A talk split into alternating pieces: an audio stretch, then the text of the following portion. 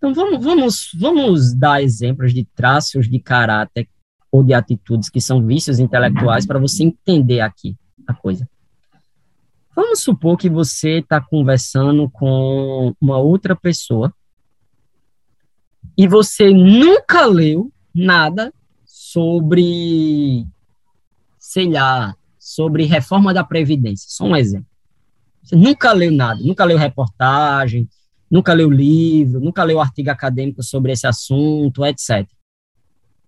E aí você está falando e você insiste em manter uma crença e a pessoa lá do outro lado discorda de você, e você insiste com ela, contra ela, e você muitas vezes é até dogmático, é até teimoso, mas em algo que você nunca levantou um dedo para estudar.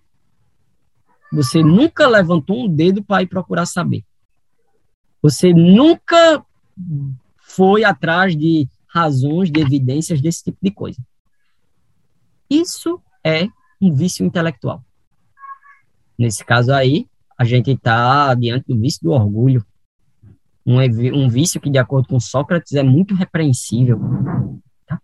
Então, perceba aqui, minha gente. O vício, a virtude é aquilo que vai fazer, quando a gente cultiva, vai fazer com que a gente cresça enquanto seres intelectuais. O vício é aquilo que vai, pelo contrário, vai atrapalhar o nosso conhecimento. O vício, pelo contrário, porque se você nunca leu algo sobre a reforma da Previdência e você defende algo que você nunca leu sobre o assunto, reforma da Previdência eu dei o um exemplo, tá? mas poderia ser qualquer outro exemplo. Qualquer outro, sei lá, guarda do sábado, é, qualquer outro. Você nunca, nunca quis saber de pesquisar, de investigar, de estudar, de se aprofundar um pouco mais, mas quando você está diante de outra pessoa que discorda de você sobre aquele assunto, você se coloca numa posição de sabe tudo, quando você nunca leu um livro sobre o assunto. Nunca leu um texto sobre o assunto, nunca leu nada sobre o assunto. Então você está se colocando ali numa posição de que de fechamento, de mente fechada, de dogmatismo, e você está cultivando ali um vício intelectual. Você está cultivando um traço de caráter que não é nada saudável. Aí você diz, Bruno, beleza, eu entendi isso aí, Bruno. O que eu quero entender é o seguinte, Bruno. Por que virtudes e vícios intelectuais são algo que tem algum grau de importância?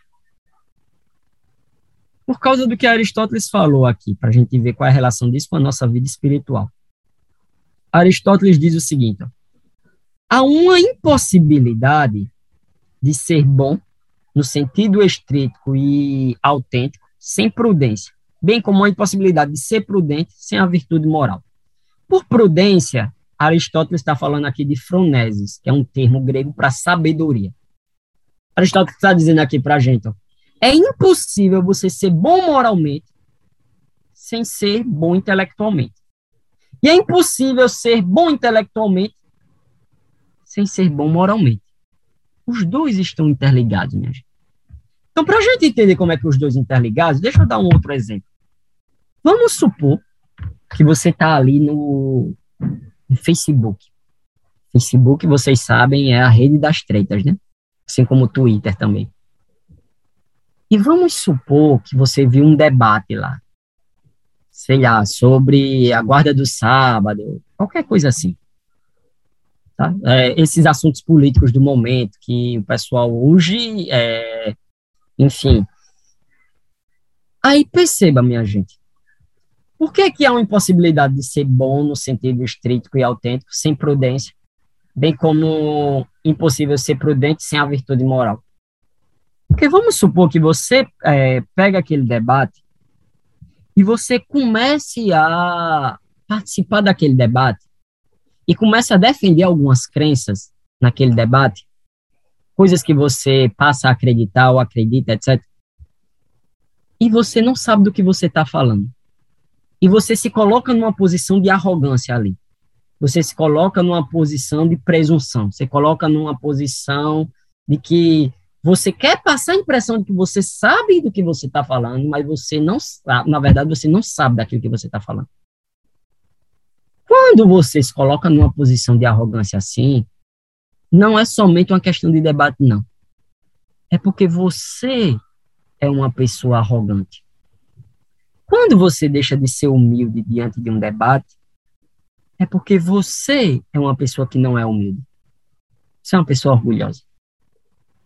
Quando você não liga para os grandes conhecimentos é, da vida como o conhecimento de Deus, é porque você é uma pessoa indiferente, ou que o pessoal na Idade Média chamava de preguiçoso, assédia. Então, em outras palavras, minha gente, quando você, digamos assim, se comporta de um determinado modo, em termos de virtudes e vícios, porque aquilo ali é parte do seu caráter. A gente está vendo é você. Por isso que a nossa vida intelectual é importante. Por quê? Porque ela diz respeito ao nosso caráter. Quando nós deixamos de ser humildes diante de uma situação epistêmica, intelectual, epistemologia é o termo para a teoria do conhecimento, né? Tem a ver com é, intelectualidade, etc. Quando a gente deixa de ser humilde diante de uma situação intelectual, isso não diz apenas ao comportamento da gente frente ao debate teórico. É um vício de caráter que deve ser tratado, que precisa ser tratado. Então, assim, é, não existe essa coisa de eu sou humilde moralmente, mas não intelectualmente. Não, meu filho. Se você é humilde moralmente, você é humilde intelectualmente. Se você é orgulhoso moralmente, você é orgulhoso intelectualmente. Se você se coloca numa posição de pedantismo, de saber mais do que realmente você sabe, da perspectiva intelectual, é porque você é esse tipo de pessoa. Porque a nossa vida intelectual diz respeito ao nosso caráter, diz respeito a quem nós somos, diz respeito a você. Então, é, minha gente, se você não é uma pessoa generosa, que compartilha conhecimentos, crenças bem fundamentadas, evidências, esse tipo de coisa, é porque você é uma pessoa avarenta. Ah, Bruno, mas isso tem a ver somente com a minha vida acadêmica, com a minha vida intelectual. Não, não, não. Tem a ver com o seu caráter. Tem a ver com o tipo de pessoa que você é. Tem a ver com, em outras palavras, tem a ver com você. Entendeu? E aqui é uma coisa importante para a gente, é o seguinte, eu comprei esse livro aí, baratinho, na estante virtual, na época ele foi em seis reais. A estante virtual é uma maravilha, né? vocês aqui, universitários, eu acredito que vocês conhecem a estante virtual, né? Se não, anote aí, esse é um site de referência belíssimo, estante virtual. Ele tem os sebos de todo o Brasil. Você compra livros muito baratos lá. Um, e ano passado, aliás, ano passado não, perdão, começo do ano eu comprei esse aí. Ideias próprias, da Cordélia Fine. Como seu cérebro distorce a realidade e o engana. O que é que ela vem apontando aqui? Ela vem apontando aqui várias pesquisas cognitivas, que o pessoal aí que é psicólogo vai gostar, principalmente, vai se identificar, que mostra, minha gente, como o cérebro da gente, ele meio que, ele tem a tendência de ser arrogante. Vocês acreditam nisso? Ele tem a tendência de cegar a gente para as evidências. Ele tem a tendência de enviesar a nossa investigação. Então, deixa eu dar um exemplo bem claro. Dentro da igreja adventista, assim como dentro de outras igrejas cristãs, isso acontece no catolicismo, isso acontece na igreja presbiteriana, isso acontece entre os metodistas, entre os anglicanos, etc. Existe um debate sobre se a mulher deve ser ordenada ou não. Existe esse debate. É um debate teológico muito profundo, inclusive. O pessoal pensa que não, mas se você for ver os argumentos de ambos os lados, do ponto de vista teológico, é, é um, um debate significativo. O que é, que é importante para a gente aqui? O que é, que é importante para a gente aqui é o seguinte, minha gente. Vamos supor que você seja a pessoa que concorde com a ordenação da mulher. Tipo, eu, eu sou essa pessoa, concordo que mulheres é, deveriam ser ordenadas. E vamos supor que eu estou debatendo com outra pessoa, muito bem preparada, um teólogo, um pastor, ou, ou, ou enfim, um, um, alguém que estudou o assunto, etc., e ele discorda de mim. Ele pensa que mulheres não deveriam ser ordenadas. E vamos supor que a gente comece ali um debate. Cordelia Fine diz, essa psicóloga aqui, cientista cognitiva, ela vai dizer que meu cérebro atua de tal modo que quando a pessoa que discorda de mim, ela lança os argumentos dela, o meu cérebro tende a fazer com que eu não eu enviese a evidência. Eu não eu não eu, eu, eu não leve a sério e não entenda o peso do argumento do outro lado. Então, eu a favor da ordenação. A pessoa que está debatendo de mim conta. A pessoa que está debatendo comigo botou um argumento.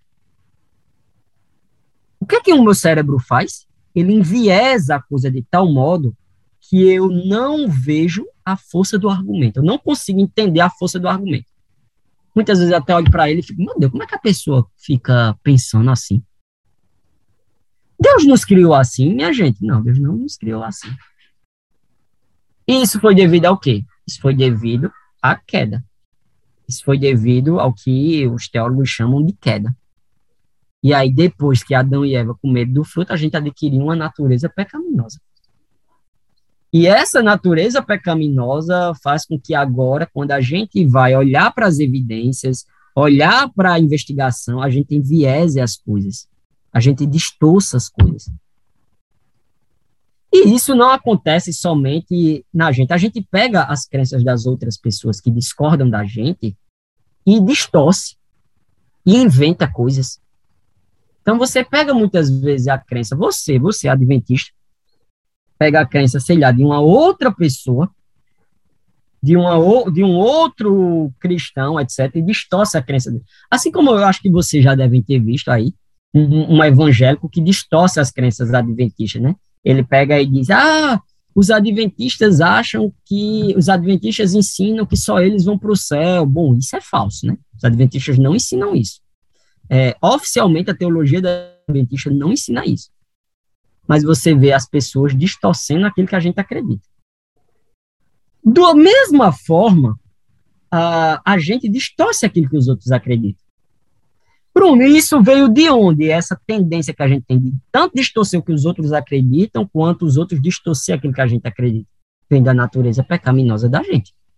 Vem de uma coisa chamada pecado. Então, o pecado distorce aquilo com que a gente acredita, minha gente. O pecado distorce a, as evidências, as nossas crenças. O pecado faz com que a gente não enxergue, por exemplo, o que é que o outro está tentando dizer. O pecado faz com que a gente use aquilo que os filósofos chamam de falácias lógicas. O pecado faz, faz isso tudo. Tá? E isso por quê? Porque a virtude e o vício é uma propriedade do agente, da pessoa.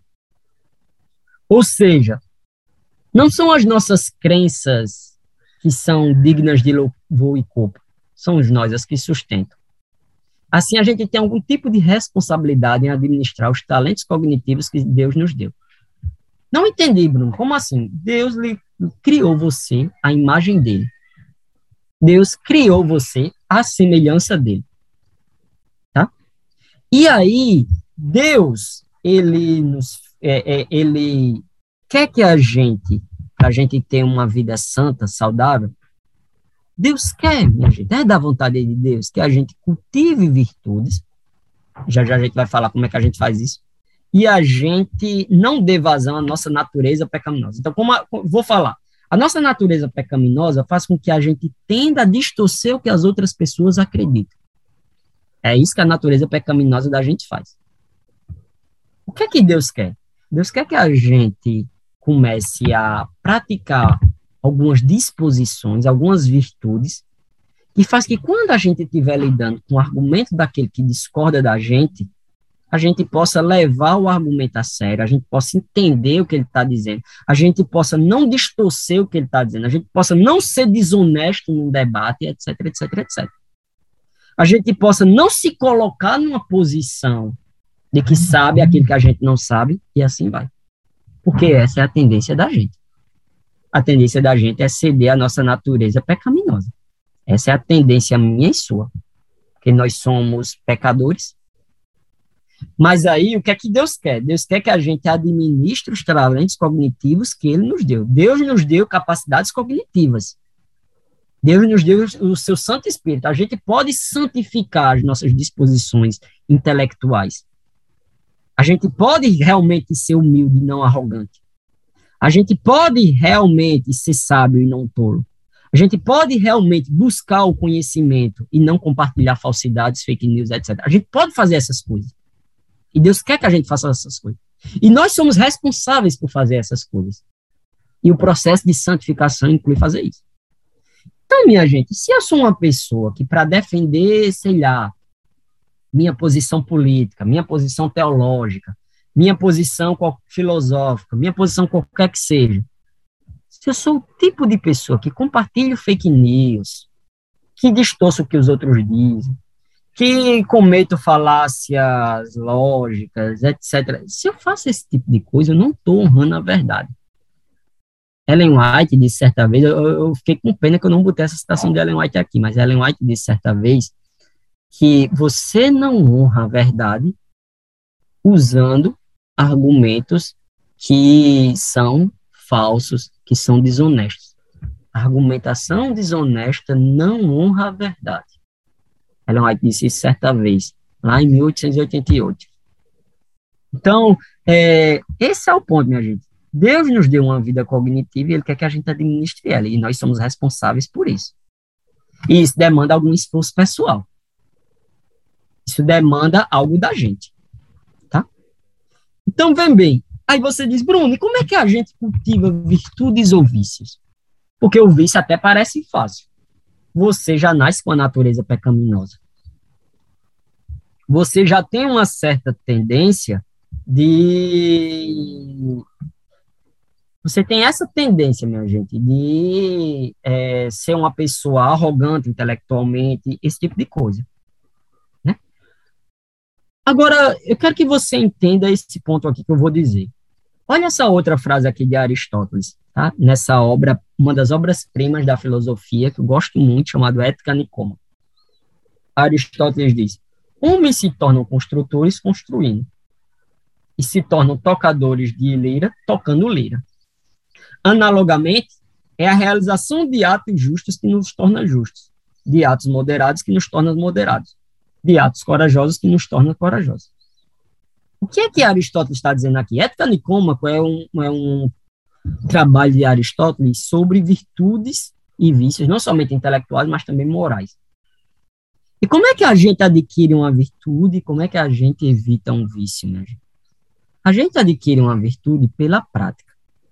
A gente não adquire uma virtude é, simplesmente assim, não, eu vou ficar aqui parado, aí Deus vai me tornar uma pessoa virtuosa. Não é assim que a gente adquire virtudes. A gente adquire virtudes é, praticando aquela disposição. Então, vamos dar um exemplo aqui com a leitura. Eu gosto muito de ler, vocês estão vendo, né? isso aqui é, é minha sala. É, amo ler, amo livros. Hum, que bom, Bruno. Você nasceu gostando de ler? Não, não nasci gostando de ler. Isso foi um, um hábito que eu cultivei. Como foi que você cultivou, Bruno, esse hábito? Eu, Bruno, é, eu lia, mesmo quando me dava vontade. Então, todo dia eu lia pelo menos uma hora. Eu parava uma hora, não importa se eu chegava muito cansado, muito exausto, etc. Eu parava uma hora e ia ler alguma coisa. Então, é, eu ia, é, é, eu tinha aquela cota, né? Uma hora no mínimo. Aí eu fiz isso no segundo dia, no terceiro dia, no quarto dia, todo dia, lendo uma hora por dia. Passa-se dois, três meses, você está lendo já no automático. Não é algo que mais precisa de um esforço consciente, é algo que vira até uma segunda natureza para você. Pelo contrário, quando se torna um hábito, você até acha esquisito e estranho é, quando você não leu durante aquele dia. Eu acho isso, para mim. Isso é esquisito e estranho. Mas perceba, eu não nasci com isso. Isso foi algo que eu cultivei. E a virtude é algo que a gente cultiva. Quer saber se uma pessoa é bondosa, tem a virtude da bondade? Veja se ela pratica atos de bondade. Quer saber se a pessoa é corajosa? Veja se ela pratica atos de coragem. Quer saber se a pessoa é amável? É amorosa, aliás? Veja se ela a, pratica atitudes de amor. Agora, intelectualmente, quer saber se a pessoa é intelectualmente humilde? Veja se ela pratica atitudes de humildade intelectual, de generosidade intelectual, de coragem intelectual, de amor ao conhecimento. Se ela pratica essas virtudes, então, através da prática, a gente vai vendo que ela vai refinando nela e formando nela um traço de caráter. Então, ela pratica, pratica, pratica, pratica a humildade até de tal modo que, de repente, ela está como alguém que é realmente humilde. E o contrário também é válido, minha gente. Uma pessoa arrogante. Então, ela entrou ali no Facebook, viu um debate, e ela vai se meteu a falar de algo que ela nunca leu um livro, um artigo, nunca leu nada. Então, ó, isso é pecado, tá? E aí ela se colocou numa posição ali de arrogância. E aí, no segundo debate que ela vê na internet, eu acho que vocês conhecem, não tem aquela pessoa que vive tretando na internet e muitas vezes vive falando de algo que ela não conhece, de algo que, é, que ela não sabe. É, pronto. Isso aí é o que é o que acontece. Então, assim, a gente, quando a pessoa vai fazendo isso, ela vai cultivando também um, um vício. Ela vai cultivando algo que ela, ela começa a botar para falar de coisa que ela não entende, que ela não sabe, que ela não conhece. Então, a gente pratica virtudes e vícios, minha gente, a partir das nossas práticas, dos nossos hábitos. Então, se você quiser saber se alguém é, é, é, é desonesto intelectualmente, veja se ele, quando está debatendo com outras pessoas, ela pratica desonestidade. Se você quer saber se a pessoa é intelectualmente humilde, vê se ela, quando está falando com outras pessoas, ela pratica a honestidade e, e assim vai. Tá? Ah, esse filósofo aqui, filósofo que eu gosto muito, o Alvin Plantinga, ele vai dizer que, eu não vou explicar a teoria dele toda, eu vou explicar bem por cima, e ele vai dizer, mas ele vai dizer que para uma crença contar com aval, que é aquele que faz com que a gente tenha conhecimento. Para a gente ter conhecimento, ele vai dizer, as nossas faculdades cognitivas, elas precisam estar funcionando de modo correto, de modo apropriado. Então, a minha memória precisa estar ok, a minha percepção, visão, audição precisa estar ok, a, as minhas faculdades cognitivas, porque é com elas que eu penso, precisam estar ok. Você não precisa memorizar a teoria dele. O que eu quero te chamar atenção é para algo na citação dele. Ele vai dizer uma coisa também que precisa estar tá ok para que a gente tenha conhecimento e as nossas faculdades cognitivas estejam funcionando de modo apropriado. Ele vai dizer o seguinte: eu concordo que o funcionamento apropriado pode ser impedido por orgulho, ambição, luxúria, raiva, patriotismo, medo, ganância, impaciência, fanforrice, amor materno, avareza, ódio, sensibilidade indevida, pessimismo excessivo ou otimismo e assim por diante. Quando isso acontece, o aval é frequentemente excluído. Falamos muito apropriadamente de alguém cego pela ambição, ou orgulho, ou luxúria, ou amor materno. Eu estava pensando nessa falta de impedimento ou interferência incluída no funcionamento apropriado. Então, ó, é, como assim, Bruno? Ele vai dizer: se a gente quiser obter conhecimento, a gente não pode deixar com que as nossas faculdades cognitivas sejam atrapalhadas pelo orgulho. Por exemplo, você já se colocou numa posição de defender algo somente para que as pessoas não vejam que você está errado. Você está errado. Uma outra pessoa até provou que você está errado, mas você continua defendendo aquele ponto de vista. Você continua defendendo aquela perspectiva. Isso é orgulho, minha gente. Ambição. Você defende uma coisa simplesmente para aparecer na frente de todo mundo. Simplesmente para que as pessoas prestem atenção em você. Você nas redes sociais faz coisa por raiva, então você responde o outro com uma certa hostilidade por causa desse tipo de coisa sabe? Você é impaciente, você chega nem ler o argumento do que a outra pessoa lhe deu e você já vai respondendo, sabe? Você tem uma certa. É, você é cego pela ambição ou pelo orgulho. Você não presta atenção no argumento do outro porque você segue a sua tendência pecaminosa de fazer esse tipo de coisa. Tudo isso, minha gente, atrapalha o funcionamento apropriado de acordo com o plano. Tudo isso faz com que a gente não honre a verdade e não busque conhecimento. Porque se nós somos cristãos, a verdade é uma coisa muito séria. É uma coisa que a gente deve buscar.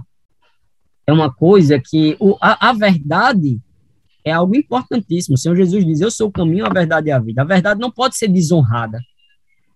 Mas quando a gente não cultiva virtudes intelectuais e cultiva vícios intelectuais movidos pelo orgulho, ambição, ira, nas redes sociais, ou com os nossos colegas na faculdade, ou com os nossos professores, né? A gente se coloca numa posição de falar daquilo que a gente não conhece. Quando a gente faz esse tipo de coisa, minha gente, então a gente não está contribuindo para a nossa santificação. De jeito nenhum. Eu vou pular esse exemplo aqui, porque o tempo da gente tá, tá passando, e eu quero chegar nesse ponto aqui. Ó. Santificar o homem todo. Se o cristão se preocupa com o reino de Deus, então faz parte dessa preocupação a forma como ele origina, mantém e revisa suas crenças intelectuais. Não apenas para as crenças em que ele defende, mas também para a maneira como ele adquire e persiste naquelas crenças. Então perceba, minha gente, a santificação inclui a pessoa por completo. A santificação não inclui somente o nosso comportamento moral, inclui também a nossa vida intelectual. Como eu falei no começo aqui da palestra, Deus quer que a gente ame a Ele de toda a mente. Então, se o cristão se preocupa com o reino de Deus, o modo como ele forma crenças, origina crenças, revisa crenças, o modo como ele, se ele é mente fechada, se ele é mente aberta, se ele é dogmático, se ele vai atrás de evidências, se ele quer honrar verdadeiramente a verdade, se ele é indiferente para com a verdade, se ele ama o conhecimento, se ele não quer saber de conhecimento. Todas essas coisas têm a ver com o nosso caráter, têm a ver com a nossa santificação. Todas essas coisas têm a ver com o tipo de pessoa que estamos nos tornando. Todas essas coisas tem a ver com o reino de Deus. Porque o reino de Deus inclui a gente por inteiro, a gente como um todo. Então, se você é arrogante num, diante de um debate, você não está se santificando apropriadamente. Se você é orgulhoso, o pastor, sei lá, o pastor lhe mostrou lá que biblicamente você está errado, mas você não aceitou. É, mais uma vez, é, e isso aí é fruto de orgulho intelectual. Isso tem a ver com o seu caráter. Isso tem a ver com a sua santificação. Isso você não está honrando a Deus. Porque uma pessoa que honra a Deus, diante de um bom argumento, ela vai pelo menos levar aquele argumento a sério. Tá? Da mesma forma, se você é indiferente, se você não liga, se você fica mudando de opinião direto, é, etc., é, podem começar assim, ó, ó, o pastor Sabino colocou aí, podem começar a fazer as perguntas de vocês, tá, minha gente? É, mais uma vez, isso é, tem a ver com o tipo de pessoas que nós estamos nos tornando. E aí eu queria ler duas citações para você desse filósofo. Infelizmente a gente não tem coisas traduzidas dele, mas eu, eu gosto muito dele, filósofo cristão chamado J. Wood. É, ele diz o seguinte: ó, a supervisão cuidadosa de nossa vida intelectual é um imperativo fundamental se quisermos pensar bem. E pensar bem é um ingrediente indispensável para viver bem. Somente supervisionando nossa vida cognitiva podemos nos tornar excelentes como pensadores e, em última instância, excelentes como pessoas. Se deixarmos de supervisar nossa vida intelectual e cultivar a virtude, consequência provável será uma mente aleijada e atrofiada, que frustra nossas perspectivas de viver uma vida próxima. Deus quer que a gente se desenvolva enquanto seres humanos. É, Deus quer que a gente se desenvolva, que a gente amadureça intelectualmente. Deus quer isso da gente. Mas se a gente não supervisionar cuidadosamente a nossa vida intelectual, a gente não vai se desenvolver do modo como Deus quer. A gente não está buscando a santificação. Ah, ah, eu vou aproveitar e responder uma pergunta excelente que botaram aqui no chat. O William diz o seguinte: como, com isso eu posso dizer que uma pessoa com baixa intelectualidade é proporcionalmente baixa em espiritualidade? William, perceba, porque tem dois, tem dois jeitos de a gente entender intelectualidade, William. Num sentido é verdade, no, no outro sentido isso é falso. Qual o sentido que isso é falso, Bruno? É a gente confundir intelectualidade com inteligência, raciocínio analítico, QI. Então, inteligência, William, raciocínio analítico e QI não tem nada a ver com é, intelectualidade no sentido que a gente está falando. Nesse sentido, ela pode ser extremamente inteligente, William, mas ser alguém espiritualmente repreensível, porque ela é orgulhosa, arrogante, etc, etc, etc. Então, e, e, esse é um ponto, William. Agora, William, por outro lado, se a gente entende intelectualidade como a gente cultivar determinadas disposições intelectuais, determinadas virtudes, por exemplo, William, a pessoa ter amor ao conhecimento, amor às verdades de Deus, querer mais saber sobre Deus. Por exemplo, a pessoa ser humilde intelectualmente. Por exemplo, a pessoa ser intelectualmente generosa, sábia, etc. Então, nesse sentido, é proporcional, William. Bruno, por que é proporcional? Porque, William, a espiritualidade tem a ver com a nossa santificação. Então, se, se para citar um exemplo, William, se eu sou intelectualmente, é, deixa eu ver como eu posso dizer, se eu sou intelectualmente desonesto, William, é porque eu sou esse tipo de pessoa desonesta. Entendeu? Por isso que é proporcional nesse sentido. Se eu, William, sou intelectualmente arrogante, é porque eu sou uma pessoa arrogante. E não cabe é, uma pessoa ser nascida de novo e ser arrogante, ser orgulhosa, ser prepotente, e isso de uma perspectiva intelectual. Então, esses dois pontos, William, ó, intelectualidade que a gente está falando aqui não é inteligência, QI, etc. Intelectualidade que a gente está falando aqui, William, é nesse sentido da nossa vida intelectual, como a gente cultiva ele. Uma pessoa, William, pode ter uma baixa, digamos assim, uma baixa inteligência, QI, e cultivar uma vida intelectual virtuosa. Do mesmo modo, William, uma pessoa pode ter uma inteligência altíssima, ter uma memória fantástica, e ao mesmo tempo, William, é, ser alguém intelectualmente extremamente viciosa. Aí Daniel pergunta: os meus atos podem me tornar intelectual? É isso que torna você uma pessoa virtuosa ou viciosa em termos intelectuais, Daniel? Exatamente. Seus atos, Daniel. Por que, Bruno, os meus atos me tornam? Porque os meus atos, Daniel, eles dizem quem eu sou. Entendeu? Então, se, mais uma vez, Daniel, vou dar um outro exemplo. Você está conversando ali com o professor, Aí o professor falou sobre criacionismo, evolucionismo, etc. E, Daniel, você nunca leu um livro, revista, artigo, coisa que a igreja preparou, nada disso sobre criacionismo e evolucionismo. Aí você vai querer debater com seu professor.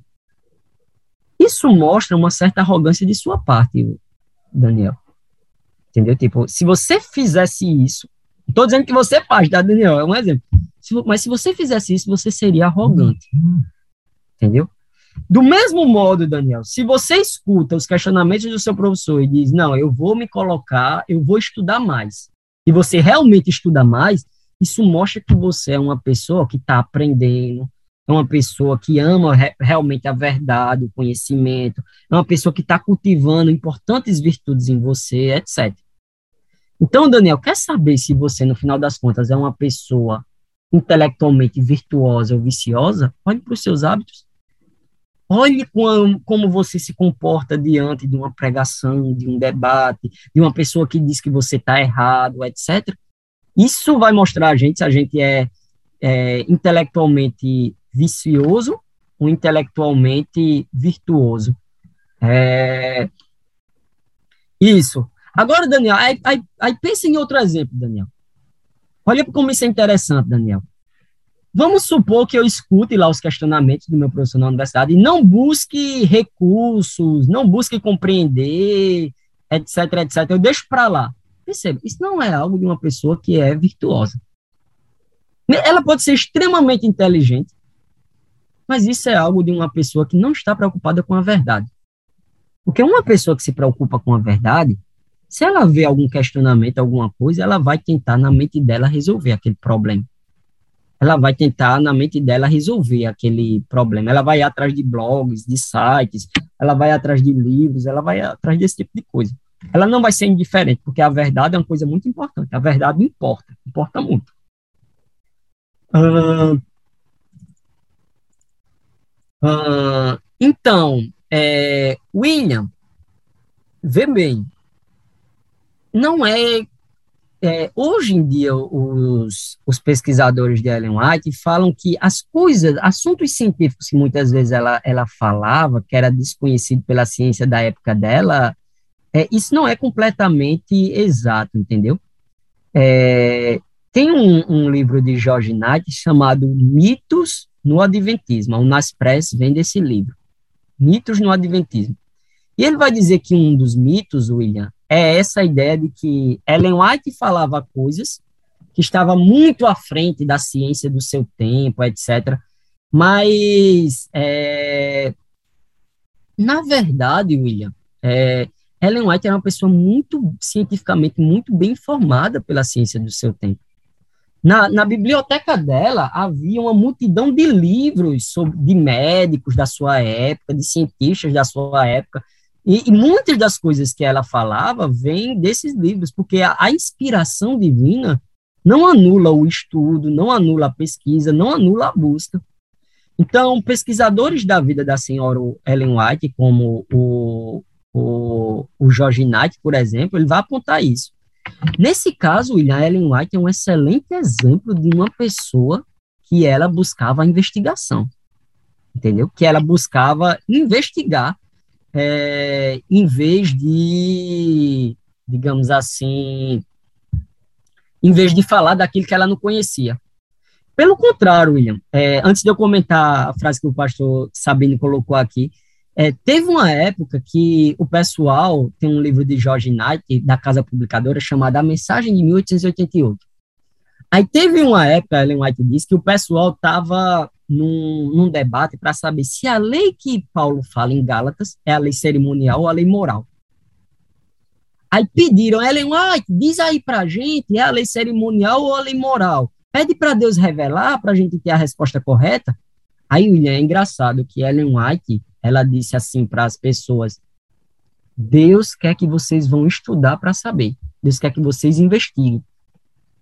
Deus quer que vocês sentem na cadeira. Ela não disse essas palavras, tá? Mas é, é, ela disse literalmente assim, em outros termos, ela disse isso. Deus quer que vocês investiguem qual é aquela lei, se é a lei cerimonial. Deus quer que vocês investiguem. Não que ele diga a vocês assim simplesmente, porque ele já deu a palavra dele para vocês estudarem. Como o, o doutor Rodrigo Silva disse na plenária de ontem. Entendeu? Então, Ellen White era um exemplo excelente de uma pessoa intelectualmente virtuosa, né? É, o pastor Sabino diz: tudo nos é permitido, mas nem tudo convém. Eu separaria essa frase em duas coisas. É, primeiro, no contexto das escrituras. Quando a gente fala dessa frase no contexto das escrituras, o contexto é de profecia.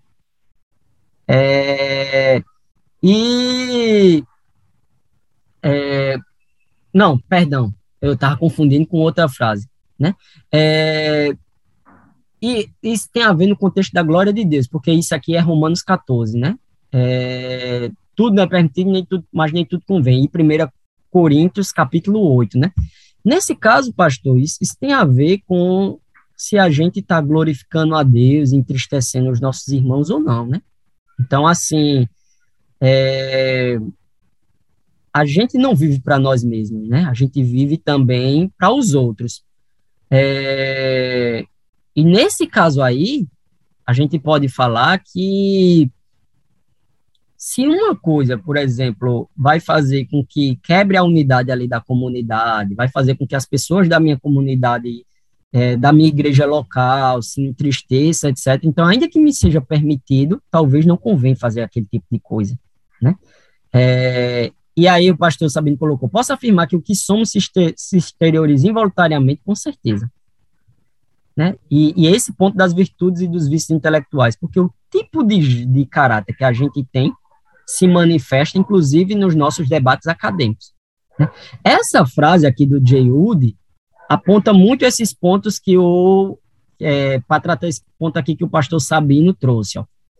De acordo com a tradição cristã, forjar hábitos virtuosos de caráter moral e intelectual é parte do que é necessário para crescermos até a estatura plena de tudo que Deus deseja que os humanos sejam.